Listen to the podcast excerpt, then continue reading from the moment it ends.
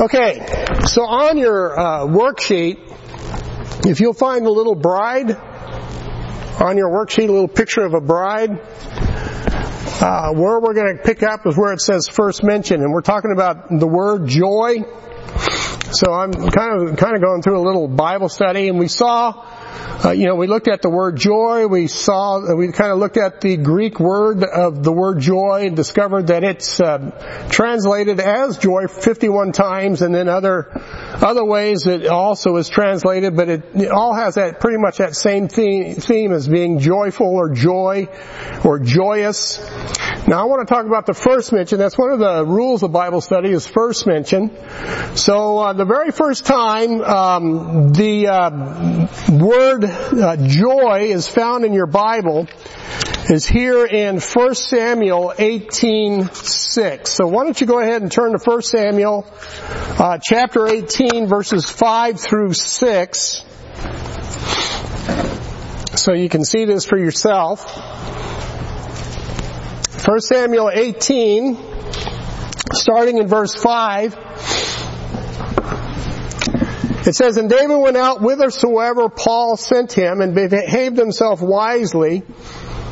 And Saul set him over the men of war, and he was accepted in the sight of all the people, and also in the sight of Saul's servants. And it came to pass as they came, when David was returned from the slaughter of the Philistine, notice singular Philistine, that the women came out of all cities of Israel singing and dancing to meet Saul, meet King Saul with tabrets, with joy, with instruments of music. So the background of this passage is uh, the victory of David over Goliath, the Philistine. Uh, the threat of the Philistine army upon the children of Israel had been met um, of course, uh, by the king was a fairly new. Uh, Saul was a fairly new king at the time, and if you remember, they were kind of at an impasse uh, with the Philistines on one side and the children and the army of the children of Israel on the other side. And then when David took out their champion Goliath, that that's what uh, kind of inspired the children of Israel, the, that army, to take over the Philistines, and it put fear in the Philistines' hearts. Well, that's what's going on here, and so. Um, as they were marching back victorious, uh, uh, the, the victorious army of the children of Israel coming back home, uh, the people were rejoicing. There was much adulation, there was a lot of rejoicing uh, because of this great victory over their enemies. This threat had been dealt with, and now in celebration uh, they were um, you know, they were rejoicing and they expressed their joy uh, by singing and by dancing and by playing of instruments and because as as the army marched by in victory. So that that's the first mention of joy um, in that uh, that um, because of a, a, great victory that had taken place in, at that time. Okay, I got to find my next page. Uh, so, uh, with this victory, um, I've got too many pieces of paper. They sang songs, right? Now this was a temporal victory. This was a temporal victory. This was a earthly victory. Uh, they would go on and, and wage more wars. They'd go on and fight more battles. Uh, they'd win some and they'd lose some, you know. Uh, that's just the nature of earthly, of the earthly battlefield. Uh, but uh, the first mention of joy was because of a, a victory. Um, we also can rejoice in a victory a victory that our Lord Jesus Christ had uh, fought and won. He fought in uh, in a war, a, a, battle, a spiritual battle, and he won that spiritual battle for us. Um, Second uh, Corinthians ten three says, "For though we walk in the flesh, we do not war after the flesh. For the weapons of our warfare are not carnal, but mighty through God to the pulling down of strongholds." And I don't know if I've got that passage on your worksheet. I probably don't casting down imaginations and every high thing that exalts itself against the knowledge of God, and bringing into captivity every thought to the obedience of Christ, and having in a readiness to revenge all disobedience when your obedience is fulfilled. That's 2 Corinthians chapter 10 verses 3 through 6. Um, now I quote that passage in relation to the victory that we have in Jesus Christ for this reason. Because um, uh, there is a warfare going on today. It is a battle of the mind. It is the battle of the heart of the people. And uh, that's what First John is talking about. He's talking about these individuals, these antichrists, these false prophets, these Gnostics, who are coming in seeking to seduce uh, the people of God, the children of God, away from the truth. Um, last Wednesday, I, I, believe it was last Wednesday, uh, Pastor Brian went through an example of this Gnosticism that is going through the church. I can't remember what he called it, Enneagram or something like that. That is going through the church and it's, it's kind of like a personality thing. And I'm not going to get into any detail about it, but I was glad that he did that. Because there's that kind of stuff that just permeates the church today. They're getting away from the Word of God and they're introducing all of these other things into Christianity that have nothing to do with Christianity.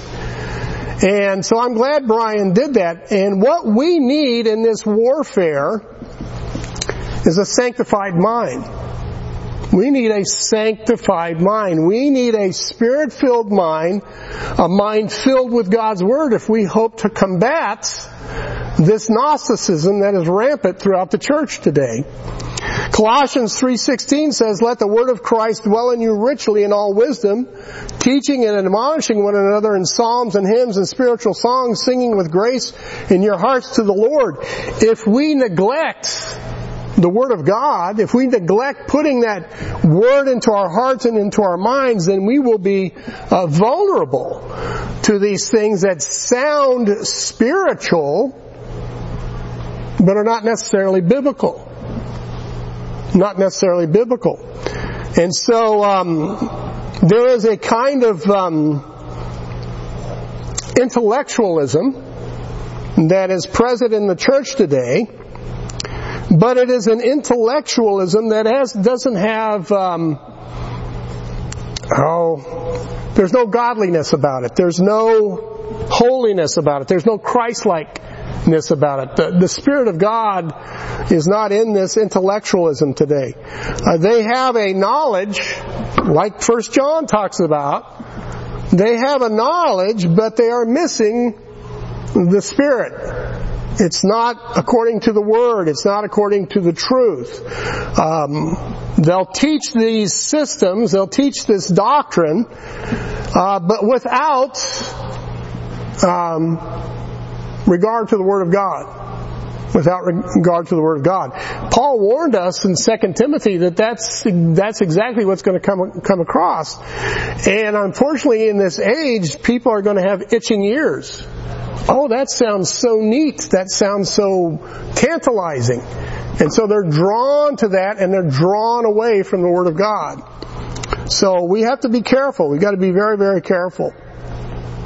Second Corinthians chapter 3, I don't think this is in your worksheet either. Second Corinthians chapter 3 verses 2 through 6 says, he says, ye are our epistle written in our hearts, known and read of all men for as much as ye are manifestly declared to be the epistle of Christ ministered by us, written not with ink, but with the Spirit of the living God, not in tables of stone, but in fleshly tables of the heart. And such trust have we through Christ to Godward. Not that we are sufficient of ourselves to think anything as of ourselves, but our sufficiency is of God, who also hath made us able ministers of the New Testament, not of the letter, but of the Spirit, for the letter killeth, but the Spirit giveth life.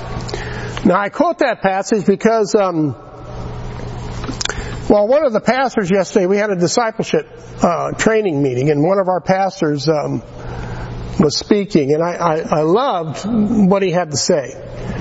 Uh, he said that Jesus often taught his disciples while in the way. You remember that? For those that were there? He said that Jesus often taught his disciples while in the way, not just providing them with the head knowledge. This is my take from it. Uh, and this certainly is needed. We need to know what God's Word says. But not only did he teach them in the way, but he also showed them how to apply it. Showed them, and so he gave forth an example. He showed them how, how to apply it. He showed how he, how to apply what he was teaching them. And often he would give an example of, of what he was teaching about. Often he, like when he called a little child to himself, and he spoke about faith, unless you have faith like a little child, that type of thing. And I thought that was, I thought that was very good. And this particular pastor spoke of knowing, growing, and, and going. Knowing, growing, and going. And so often we know, and boy, we know a lot. Honestly, in this church, we know a lot. Uh, but we don't grow. We don't grow according to that knowledge. And if we don't grow, then we don't see the need to go. We don't see the need to go. Uh, we're content to soak it all up. You know, we get our heads crammed full of Bible knowledge, but what good does it do us?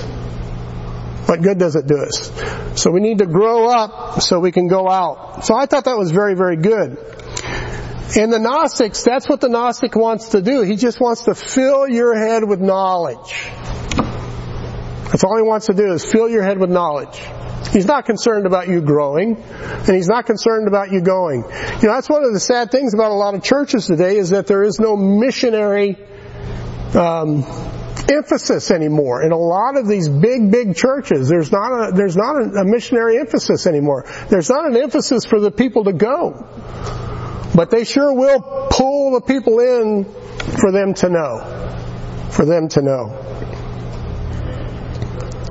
1 John 4 4 says, Ye are of God, little children, and have overcome them, because greater is He that is in you than He that is in the world. That tells me that God has given us everything that we require to be a part of this victory. God has given us everything that we require to know, to grow, and to go. First uh, John 5, 4, For whatsoever is born of God overcometh the world, and this is the victory that overcometh the world, even our faith. Who is he that overcometh the world, but he that believeth that Jesus is the Son of God? Jesus Christ has won us a great victory. A great victory. A, a greater victory than any earthly king could ever win for us. 1 Corinthians 15, 54 through 57 says, So when this corruptible shall I put on incorruption, and this mortal shall I put on immortality, then shall be brought to pass the saying that is written, Death is swallowed up in victory. O death, where is thy sting? O grave, where is thy victory? The sting of death is sin, and the strength of sin is the law, but thanks be to God which giveth us the victory through our Lord Jesus Christ. That's an amazing victory. That's a victory that no earthly king could possibly win for us. No earthly king could possibly win for this. The prophet Isaiah saw this victory in his day. In Isaiah 25, 8 through 9, he says, He will swallow up death in victory, and the Lord God will wipe away tears from off all faces. And the rebuke of his people shall he take away from off all the earth, for the Lord hath spoken it. And it shall be said in that day, Lo, this is our God. We have waited for him and he will save us. This is the Lord. We have waited for him. We will be glad and rejoice in his salvation. So we have great victory in, in the salvation that the Lord Jesus Christ has won for us on the cross of Calvary. That's why I like we have a cross up here. But guess who's no longer hanging on that cross? Right? That's right. He's no longer there, folks. He's no longer there. He's won the victory. He's won the victory. So on your worksheet, number one, um, victory, the first time we read this joy, it means to carry off the victory. Got your blank. It means to carry off the victory.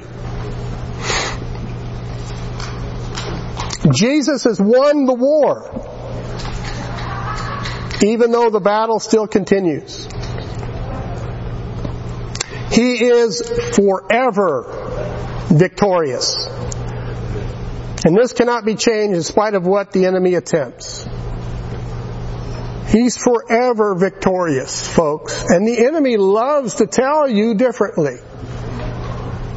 The enemy speaks, you know, he likes to whisper in your ear differently. But he's all, he's forever victorious. He, now, I always hesitate when I go in this direction, and I don't mean to appear insensitive or, you know, sound high and mighty or, or even spiritually stern. And, and some of us, we, we mean well, but sometimes we don't say well. But when we stand beside the grave of a loved one, um, on the surface, and having myself stood by many graves, on the surface it may not seem that such a victory has been won, doesn't it? Especially if it's someone you love, especially someone close to you.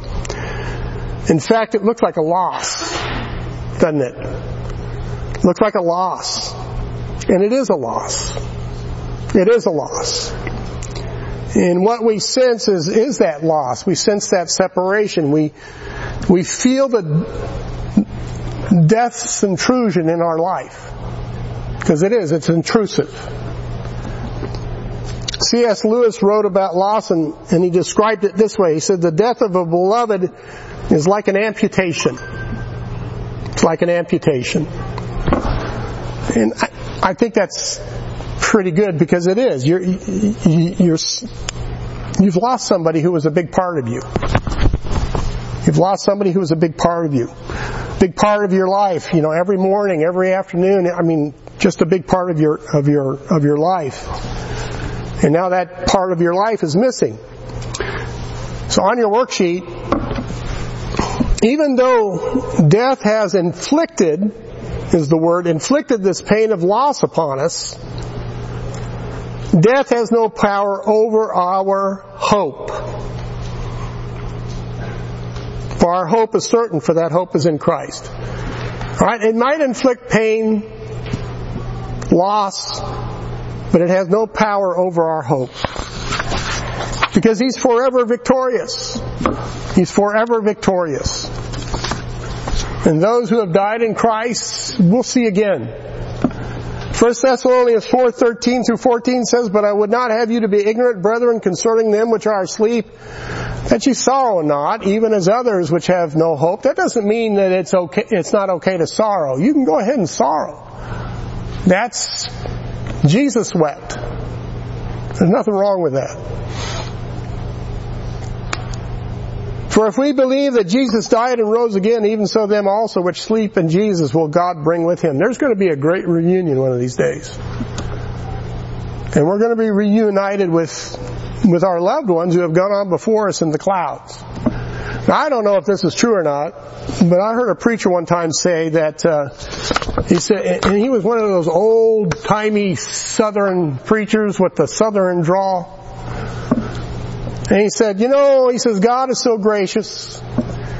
He says, when that rapture happens, he says, uh, uh, Jesus loves us so much that uh, it's not so much Jesus we're going to see first, but it's going to be the loved ones that we miss that we're going to see first. And then together, we'll all see Jesus. Now, I don't know if that's true or not, but I thought, well, that's pretty good. That's pretty good. Jesus Christ, who is the captain of our salvation, He's gained the victory over death by His death, burial, and resurrection. And joy of joys, His victory is our victory as well. His victory is our victory as well. Those who have received Him as Savior and have passed on before us, right now they're experiencing that victory. They're experiencing the joy of that victory. They're at rest. They're rejoicing in the Lord. And I don't know. I can't help but wonder if they're not looking forward to the reunion even more so than us. So what does this mean for us who await this glorious reunion? How does his victory translate to our being victorious? So this is in, on your next blank. As 1 Corinthians 15, 58 points out, for those of us who remain in the light of this victory, we are to hold fast, is the word. Hold fast in one's faith. as we await that great reunion. So you got several blanks here. Hold fast in the face of opposition. Hold fast in the, fast in the face of opposition, because you will be opposed. Hold fast in the face of persecution. Hold fast in the face of persecution. I told you that story of that video that Brian sent about the woman standing and she's a Christian surrounded by Hindus and they're beating her with canes and she's standing, standing strong. Even though they're hitting her, she's standing strong. Un, not bending the knee as they call out to her to, to deny Christ. Hold fast in the face of adversity is your next blank. Opposition, persecution, adversity. Adversity. I believe we're going to experience more and more adversity if you're paying attention to what's going on. Hold fast in the face of temptation and trial. Temptation and trial. Remember, the seducers are wanting to lead you away. Hold fast against the lies of the enemy. Lies of the enemy and hold fast even in the face of death. Turn to Nehemiah chapter 8.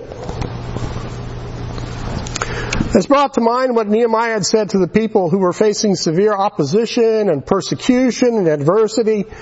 Uh, they were rebuilding the walls of Jerusalem, setting up the gates, and of course the folks that um, were around there, they didn't they didn't like that.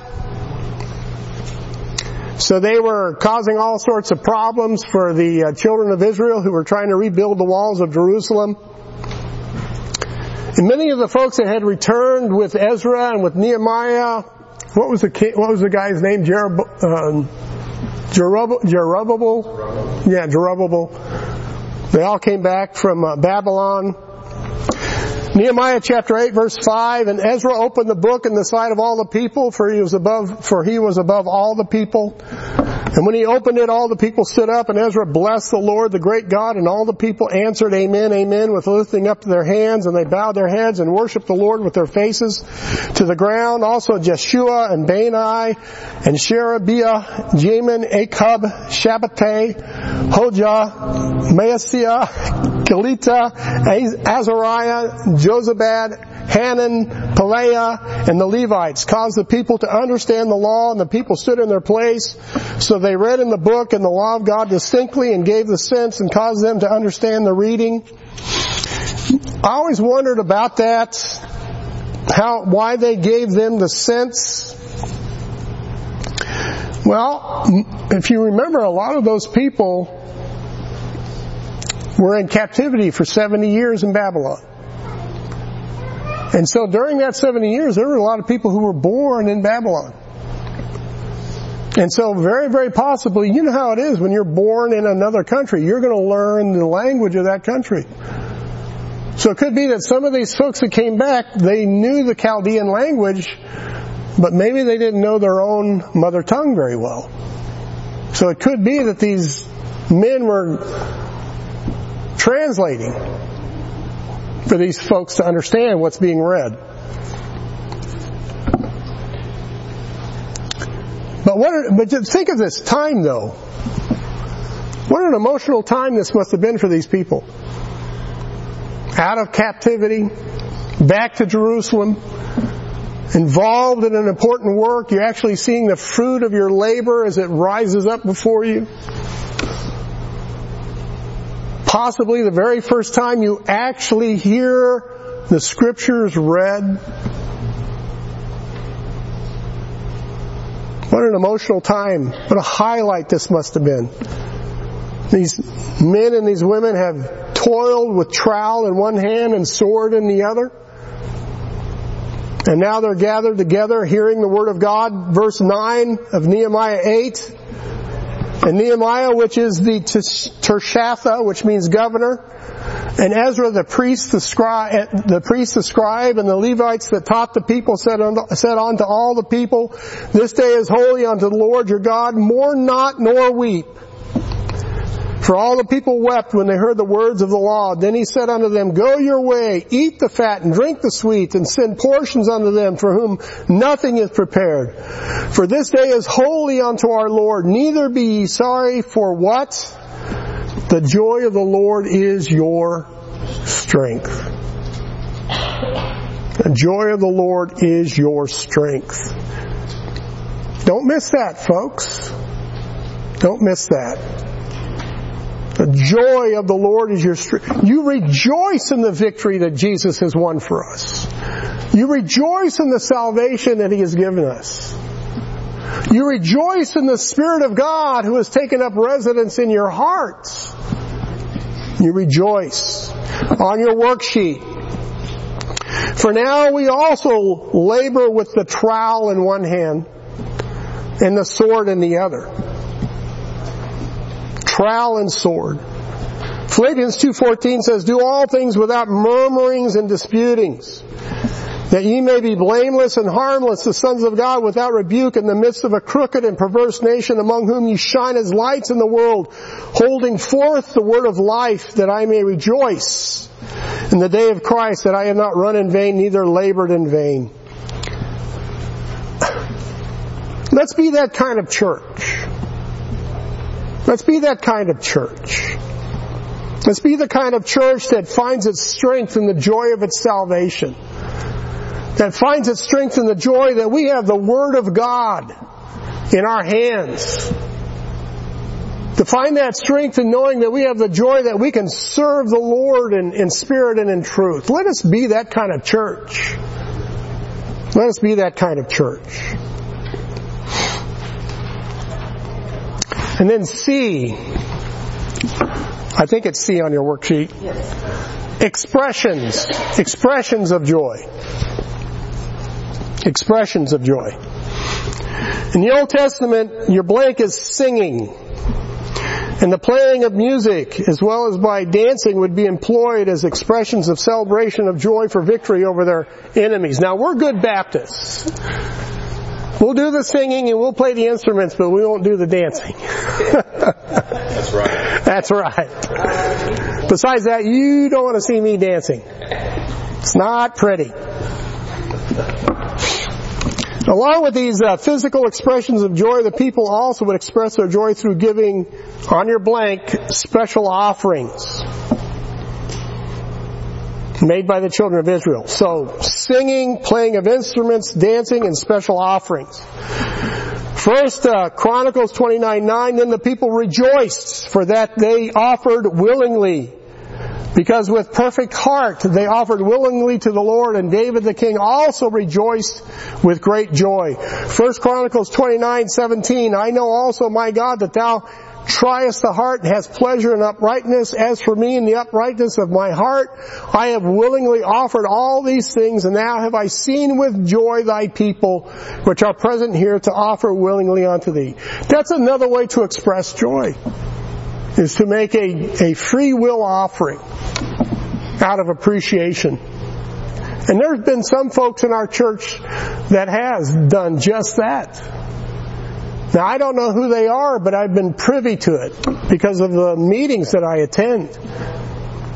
That there are folks that give nice gifts to our church out of appreciation, out of joy. And this is reflected in a church when the, when a church is being blessed by the Word of God. When a church is being blessed by the Word of God, then that, then that church in, ter- in, in turn will express their joy through uh, willingly offering. And it doesn't necessarily just have to be a monetary offering as well. We offer our service as well. We offer our service as well. Second Corinthians 9 7 says, Every man according as he purposes in his heart, so let him give, not grudgingly or of necessity, for God loveth the cheerful giver. You know, if you want to please God, be a cheerful giver. Not a reluctant giver. Be a cheerful giver. On your worksheet, the blank in the church, we also make an offering of this nature when we praise and sing unto the Lord and do good unto others. Hebrews 13, 15, by him therefore let us offer the sacrifice of praise to God continually, that is the fruit of our lips, giving thanks to His name, but to do good and to communicate, forget not, for with such sacrifices God is well pleased. Another way that we can express our joy is by doing good for others. Simply by doing good for others. You know, uh, uh, recently we had uh, someone that needed to move out of an apartment into another apartment. And we had members of, uh, of our church go and help her move. And one particular member stayed quite a while to help her. Well, that's good. That's, that's exactly what we should be doing. That's the type of thing we should be doing. That, that's a good way to, uh, to express one's joy. Now, um, I'm just going to give you my opinion. Okay? This is not doctrine. this is my opinion. It's like what Paul says, I speak as a man. Alright? Just some. I think that we Bible believers, we Baptists, have allowed the Pentecostals to ruin us in this manner of expressing joy in our praise and in our song. There's often a reluctance to uh, show joy in a in a physical display okay, in a physical display. Um, sometimes we might feel foolish doing so. Or sometimes we're not sure what other people are going to think. Now, understand, I'm not talking about being, I almost used the word, we don't need, we don't need to be foolish. In other words, I don't want anybody running down here and getting on their hands and knees and start barking like a dog. Okay, let's not do that. But if you want to raise your hands, raise your hands. Raise your hands. If you want to do what the song says and spin around, spin around. You know, as long as you're not doing it to attract attention to yourself and say, look at me, look at how spiritual I am. If it's a true expression of joy from the heart, God sees that. God sees that. Don't, don't be like me and be a stuffed shirt. I might raise my fingers. but don't, you know, if, if you want to raise your hands, raise your hands. You know, some, some churches are so stiff about it that if somebody were to do that, they think you were a weirdo. And then of course some people are so crazy about it that it's just a disruption. It's just an absolute disruption. One church that some of our friends had attended, uh, they had turned worship service into such a wide open thing uh, that they even served popcorn as you came in through the foyer. Yeah, what does that tell you? They turned it into a show a spectacle. That's not, that's not praising the Lord from the heart. Well, they also played Bon Jovi. Did they play Bon Jovi? I forgot about that. I forgot about that. So, you know, if, if, if you want to raise your hands during worship service, or do like me, just raise one hand, do it.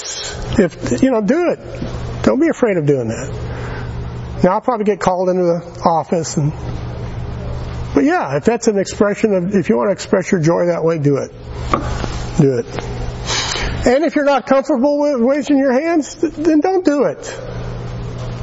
Don't do it. My sister, her husband, the, my sister that the husband just passed away recently, in the, one of her neighbors that came over and helped when he was um, dying, um, is Pentecostal and she invited my sister to a Bible study that they have there in their old community. Yeah. She went, they were singing and And there's some other, my sister goes to a Baptist church, and there were some other Baptists there. And some of them were raising their Yeah. And the lady that invited her, she's like, oh, it's so great to see the Baptists, you know. Yes. Yes. Yeah, I think we get a bum rap sometimes.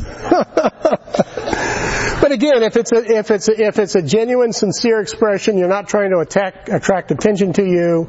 You know, hey, look at me, look at me, how spiritual I am. You know, I have no problem with that. Personally, I'm not comfortable so much with raising my hands. You know, but I will tap my toes. What about playing tambourine? Uh, again, you don't want to attract attention to yourself. They really have I know. I know. Did she bring her own tambourine? Huh? Did she bring her own tambourine? Oh, wow. Yeah. This was a different Oh, did she? Yeah, it's a different church. Again, that's just, you know, neither here, it's neither here nor there. What I'm, the main point that I'm talking, talking about is the sincerity of the heart. That's really the main issue, is the sincerity of the heart. I once sat under a pastor that taught that it is generally the extremes in Christianity that leads to excess and error. And uh, he taught that uh, that we should maintain a balance in things pertaining uh, to the things of God. And I, I always thought that was that was great advice. Everything what Pastor Brian said, everything done decently and in order, right? Everything done decently and in order. So, excess and error, excess and error. And I always thought that was good advice. so um, again, you know, from the sincerity of heart, don't have to get wacky about it. I had a, we had a preacher one time preaching and he said he went to a church that got pretty uh, rambunctious in its praise. So much so that certain members would get up and actually run circles around the sanctuary, hooting and hollering. Okay. Pew walkers, haven't you? Huh? Have you heard of pew walkers? Pew walkers, yeah. Yeah. There's, there's a lot of, well anyway. So decently in order. Now I want to talk about, uh, so, uh, express it. Don't be afraid to express your joy from a sincere heart. And I also want to talk about detractors. I don't know if that should be detractors of joy or tr- detractors from joy. Um, I'm not very good on my grammar. But there are certain things that will prove to be detractors. In other words, they'll diminish joy. Uh, they'll take away from joy. Uh, it's a detractor is something that diminishes the value of, or the quality, or the meaning of something. All right. The first one is a mingled offering. A mingled offering. You know, we spoke about uh, one of the means to express joy is through a special offering. Well, along with this, uh, there are certain warnings to be heeded. Uh, one of the spiritual matters uh, matters that will prove to be a detractor of our joy is this mingled offering. And what do I mean by this? Well, in some things, uh, to mingle one thing with another is a good thing. Like if you're putting together a soup, you know, you want to mingle vegetables and stuff. That it makes a good soup, right? But uh, you got to be careful. Um, in spiritual matters, you got to be careful. Uh, so if you're putting together a what you got stew, you got to be careful what you're putting in that stew. Turn to 2 Kings chapter 4. 2 Kings chapter 4. These folks were putting together a what you got stew. 2 Kings chapter 4. I'm really hoping I get through this. Verse 39. And one went out into the field to gather herbs and found a wild vine and gathered thereof wild gourds his lap full and came and shred them into the pot of pottage for they knew them not. So he didn't know what was what he was throwing in that pot. So they poured out for the men to eat, and it came to pass as they were eating of the pottage that they cried out and said, O thou man of God, there is death in the pot. And they could not eat thereof. But he said, and this is Elijah, he, then he said, then bring meal. And he cast it into the pot and he said, pour out for the people that they may eat and there was no harm in the pot. Now something was introduced into the pot that poisoned the food. It made it unpalatable to the taste. And it was only after the man of God threw some meal, a type of the Word of God, threw some meal into the mix that the stew was then made safe to eat. Now I use this passage to illustrate those who present a mingled offering, those who put darkness for light and light for darkness. Isaiah, Isaiah 5:20 through 23 says, Woe unto them that call evil good and good evil, that put darkness for light and light for darkness, that put bitter for sweet and sweet for bitter. Woe unto them that are wise in their own eyes and prudent in their own sight. Woe unto them that are mighty to drink wine and men of strength to mingle strong drink, would justify the wicked for reward and take away the righteousness of the righteous from them. And as we look through John's epistle, we're going to see these folks. We're going to see these folks who are mingling darkness with light. And those who are trying to seduce God's people away from their fellowship with God, uh, from the joy of experiencing their fellowship with God. In fact, John addresses this mingling in uh, 1 John 1, 6 through 10. And we're going to look at that. You know, uh, if we say that we have fellowship with Him and walk in darkness, we lie and do not the truth. All right, so uh, so we'll talk about that. Uh, Romans 12:1 says, "I beseech you, therefore, brethren, by the mercies of God, that you present your bodies a living sacrifice, holy, acceptable unto God, which is your reasonable service. And be not conformed to this world, but be transformed by the renewing of your mind, that ye may prove what is that good and acceptable and perfect will of God." So on your worksheet, our joy and fellowship with the Father will be diminished when our offering, and what is our offering? It is ourselves. Right?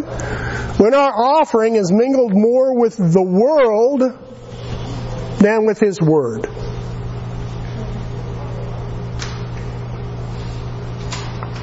Mingled more with the world than with His Word. You know, our offering may be, con- may be contaminated by worldly, fleshly pride.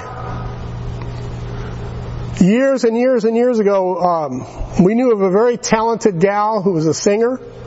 Very talented. But her, her whole motive for singing before the church was not to glorify God or edify the body, it was to receive praise from men. That's a mingled offering. That's a mingled offering. She wanted the applause. She wanted the applause. Oftentimes, um, we make offerings carrying grudges, harboring offenses. Um, we permit our flesh to carry the day in our lives. These are mingled offerings. Mingled offerings. When we permit our flesh to run the show, rather than being submissive to the Spirit of God and the Word of God, uh, this can be a mingled offering. And this will rob us of the joy of our fellowship with the Father. So where the earthly and sensual call the shots, then that's when our joy can become um, hindered. Hindered. Come on, guys. Let's let's just be right right honest here. When you are out of sorts, when you're walking in the flesh, is there any joy there? I'm miserable, tell you the truth. I am a miserable. Galatians 5:14 for all the law is fulfilled in one word even this thou shalt love thy neighbor as thyself. When I'm not loving my neighbor, I'm I'm more grumpy than I am joyful. Right? But if you bite and devour one another, take heed that ye be not consumed one another. If I'm bickering and fighting, he says, This I say then, walk in the Spirit, and ye shall not fulfill the lust of the flesh. For the flesh lusteth against the spirit, and the spirit against the flesh, and these are contrary the one to the other, so that ye cannot do the things that ye would. But if ye be led of the spirit, you are not under the law. What is the second manifestation of the fruit of the spirit in a person's life? Joy. So if you're not walking in the spirit, you're not going to experience joy.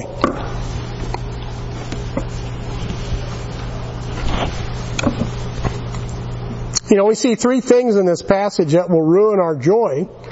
Hating one's brother, you know, obey, not obeying his word, and living an unrighteous life. You know, just living in an unrighteous, this is the trifecta that will ruin your fellowship with God.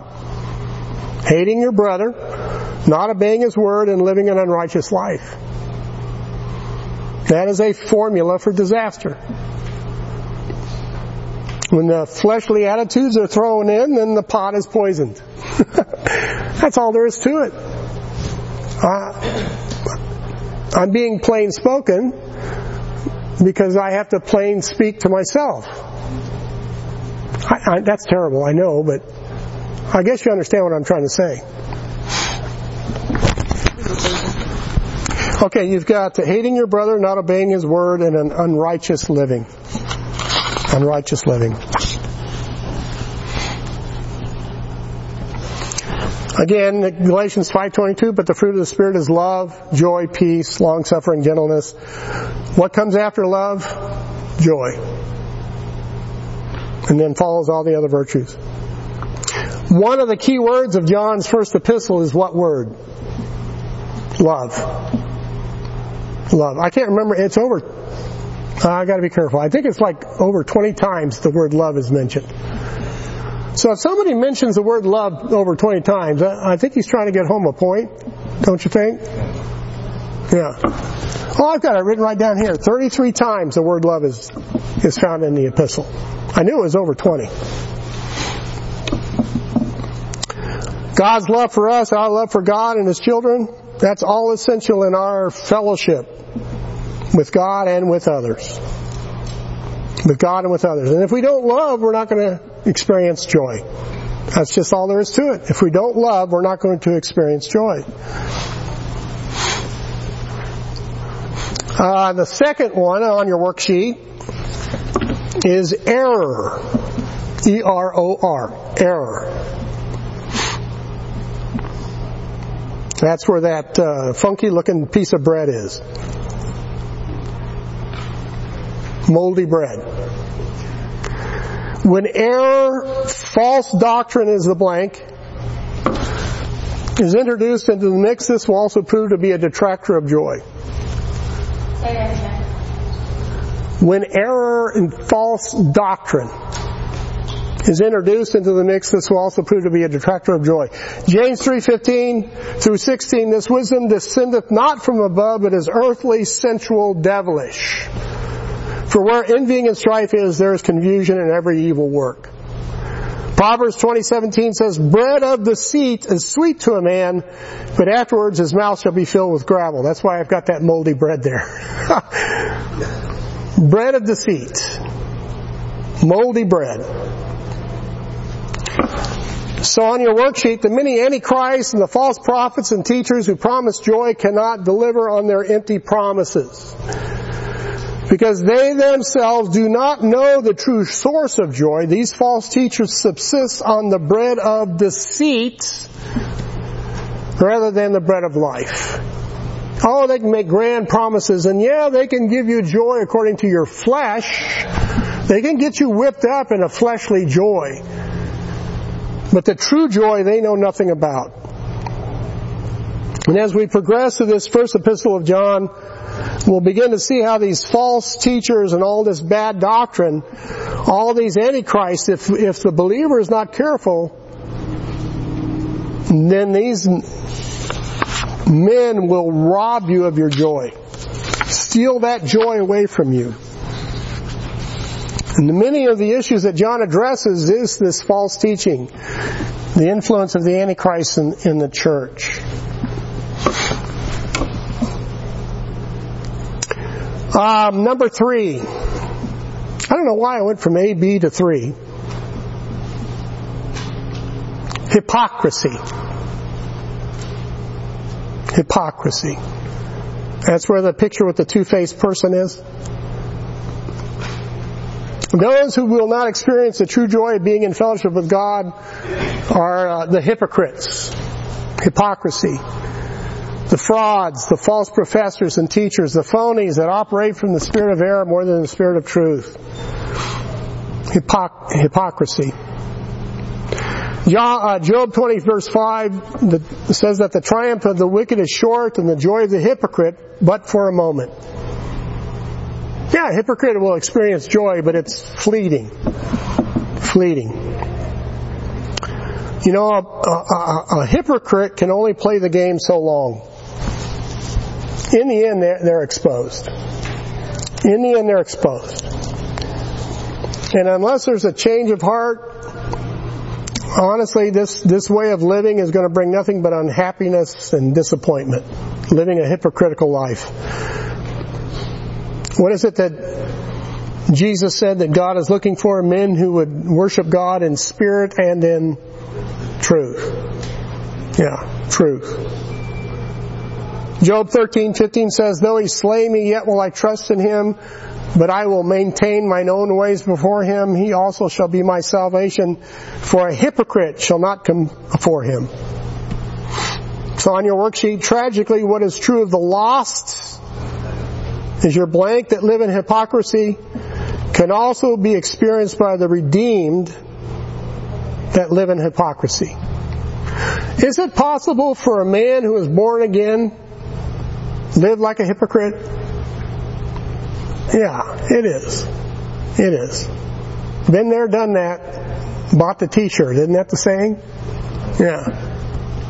Yeah. To live a life of hypocrisy, that's a, that's a mingled offering knowing the truth and yet maintaining a life that is contrary to that truth, there's no joy in that. There's no joy in that. Well, I tell you what, when, when, you know, when I, when I know I'm walking contrary to God's Word, there's no joy in that. I'm absolutely miserable. But boy, I'll just be as stubborn as a mule and I'll plant my feet and you know a lot of God's people kind of live like Adam. Instead of walking in the garden with the Lord, they hide from God. And they try to cover their nakedness with these fig leaves of self-justification or whatever it is they do. Well, I'm not like so and so. They're worse than I am. Maybe but you're still held accountable. The Father is calling for us to step out of hiding and come join Him in the light. He says, put away that fig leaf. Let me clothe you in the robe of righteousness in Jesus Christ. Get out of that stuff. If you want to know joy, be sincere, be real.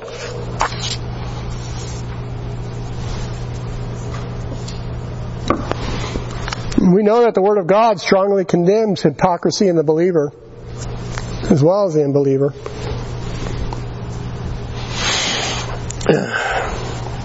On your worksheet, Oh, wait a minute, Isaiah 9:17. Therefore the Lord shall have no joy in their young men, neither shall have mercy on their fatherless and widows. For everyone is a hip, is an, as a hypocrite and an evildoer, and every mouth speaketh folly. For all this, his anger is not turned away, but his hand is stretched out still. On your worksheet, hypocrisy among believers is a sure way to bring contention, contention within the body of Christ. An hypocrite with his mouth destroyeth his neighbor, but through knowledge shall the just be delivered. So you don't want to be a player. you want to be genuine. You want to be real. You want to be real. The holy heart, the sanctified heart is a spirit-filled heart, where the spirit is, there will be joy. There will be joy. Okay, real quickly. No, I don't know. No, no, no, no, no, no, no. So real quickly, let's go through this. I'm just going to throw out the blanks. Is it God's desire that we experience this joy? Yeah. Jesus has blank spoken to us about it. Spoken is the word. John 59, as the Father hath loved me, so have I loved you. Continue ye in my love. If you keep my commandments, ye shall abide in my love, even as I have kept my Father's commandments and abide in his love. These things have I spoken unto you that my joy might remain in you, that your joy might be full. Yes, he's spoken to us about this joy. So on your worksheet, he is the source of our joy, being the true vine, and when we abide in His love by obedience to His commandments, we will bear the fruit of this joy and fellowship with the Father and with His Son, Jesus Christ. Okay? B, Jesus has prayed about it for us. John 17, 9, I pray for them, I pray not for the world. But for them which are, which thou hast given me, for they are thine, and all mine are thine, and thine are mine, and I am glorified in them. And now I am no more in the world, but these are in the world. And I come, and I come to thee. Holy Father, keep thou thine own name, keep through thine own name those whom thou hast given me, that they may be one as we are. While I was with them in the world, I kept them in thy name. Those that thou gavest me I have kept. And none of them is lost but the son of perdition that the scripture might be fulfilled. And now come I to thee and these things I speak in the world that they might have my joy fulfilled in themselves. So he prayed about our joy. He prayed about our joy. This joy was the subject of his prayer in John chapter 17. So on your worksheet, if Jesus made our joy the subject of his prayer, right? Then we can be certain that he wants us to experience his joy through fellowship with the Father fulfilled in our lives. Now let me ask you a, a, question here. Has God never answered any of the prayers of Jesus? Name me one prayer that God has not answered that Jesus prayed. Anybody? Come on. Take this cup from me when he was. That's a good one. I didn't think of that one. But then again, he surrendered himself, didn't he? There's not a prayer that Jesus prayed that God did not answer. Not a prayer. Except for that one, maybe. So if, if Jesus prayed for our joy, then guess what, folks? Whose fault is it? it might be mine that I don't experience joy, and I just listed some reasons why. That's kind of convoluted, but hopefully you got my point. Um, number uh, uh, C, I think it's C. It is commanded in His Word. Ooh, joy a command? First Thessalonians 5.16, rejoice evermore. Philippians 4 4, rejoice in the Lord always, and again I say rejoice. So, the answer to the question, does God desire that we experience joy, is a resounding no. No, it's yes. It's yes. Hope nobody wrote no. Don't write no in there, write yes. And that's what John is writing about here. He's wanting us to experience the joy that we can have in fellowship with the Father and with His Son. So on these last few, last few blanks, there exist two primary threats to this joy and it being experienced fully. There is the threat that resides within, and the threats that reside without. And it is to these threats that John will now begin to address as we begin to look into the epistle. So on a summary, uh, so this will be your final blanks and then we'll be done. The Christian's joy is a gift from God to his children. It is part and parcel of our so great salvation. This joy is produced in us by the Holy Spirit, whom also is a gift of our great salvation. So here's your blanks. He enables us to receive truth and empowers us to obey the word, enables, empowers, and assists us to abide in his love. Enables, empowers, assists, And though this joy is often mixed with trials and tests, it is always with the assurances of a hope of future glory. So enables, empowers, assists, and assurances. Okay? Okay, so let's go ahead and close out in prayer. Mitchell, would you mind closing out in prayer for us? Dear God, we just thank you for the joy that you give us, that you offer us. Just help us to accept it, have it